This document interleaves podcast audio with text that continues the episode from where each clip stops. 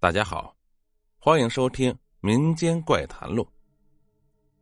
我们两个村子离得很近，也就是五百米吧。不过，我们村子临近大道，邻村离大道还有四百米的样子。我们村子的南边就接近邻村的北边了。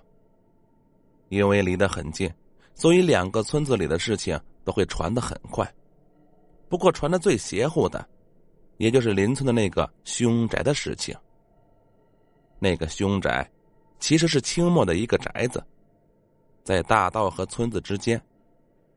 修那个大宅子是在清末，有一些历史了，目的是为了一个道台路过，暂时歇脚的，就像皇帝出行的行宫一样，不过就是规模小一些罢了。有一个中年鞋匠。赶集的时候，因为生意好，回家的时候就很晚了。走到我们邻村那边，实在是不想走了，就想在那边借宿。那时候的人，如果要留外人，是要经过村长同意的。那个人就找村长表达了自己的想法，村长也是个好心人，就让他今晚在自己家里同住。可那个鞋匠说，晚上还要补鞋子。最好找一个安静一点不会吵到大家的地方。村长就说：“北边那个大房子符合条件，不过那是个凶宅。在那边过宿的几个人，第二天不是死掉，就是半夜跑掉了。反正那边如果住人，一般都到不了第二天早上。具体什么原因，大家都不知道。”鞋匠一听说：“行啊，就那房子了。”村长劝说几次，鞋匠就是铁了心了要住那房子。房子有些破呀，窗子里面已经从外面用泥砖给封死了。有三间房，东间里面放着一口棺材，中间一间是客厅，西间就是租给别人住的。鞋匠进来看见棺材，还说了句：“今晚我来和你作伴啊。”吃过晚饭就要十点多了。鞋匠支起架子开始补鞋，叮叮咚咚的时间就这样慢慢过去了。刚过半夜，就听房门吱呀一声响，那鞋匠心里没有多想啊，外面起风了呀。过了一会儿，又听见自己房门吱呀的响，鞋匠这时候心里咯噔一下，不对呀，这屋子基本是封闭的，哪儿来的风啊？这个时候。自己的房门又是吱呀一声。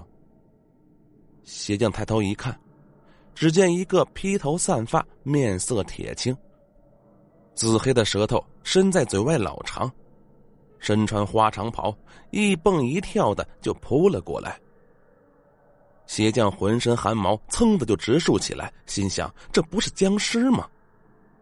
一阵恶臭扑面而来，鞋匠本能的就拿起支鞋架打了过去。一下子砸在那东西的头部，将之砸倒了，拔腿就跑呀。屋门已经外锁了，就跑到东间里，一看那棺材盖都掀开了，这才明白，就是这里养出来的僵尸啊。这时候，那个僵尸也追过来了，鞋匠一跳上炕，据说僵尸的腿不会打弯，就想着这样僵持到天亮。可是那僵尸还会爬呀，居然一点一点的就要爬上来。鞋匠急了呀，就用脚踹窗子。先前讲过，那窗子也是从外面封住了的。好在年久失修，已经有些松动了。踹了几脚，就踹出一个洞来。这时，那个僵尸已经爬上来了。鞋匠想也不想就钻了出去，一下子摔在窗子下面的一个坑里。回头一看，只见那个僵尸也已经把头伸了出来。借着月光看，更是狰狞恐怖呀。那鞋匠胆子再大，也没有经过这样的事情啊。回头这一眼，吓得一口气没上来，便晕了过去。第二天早上太阳出来，有人去下地干活，经过这边的时候，发现不对劲儿啊，就喊来村长，把那个鞋匠喊醒。再看那个僵尸还卡在那个洞里没有钻出来，也退不回去。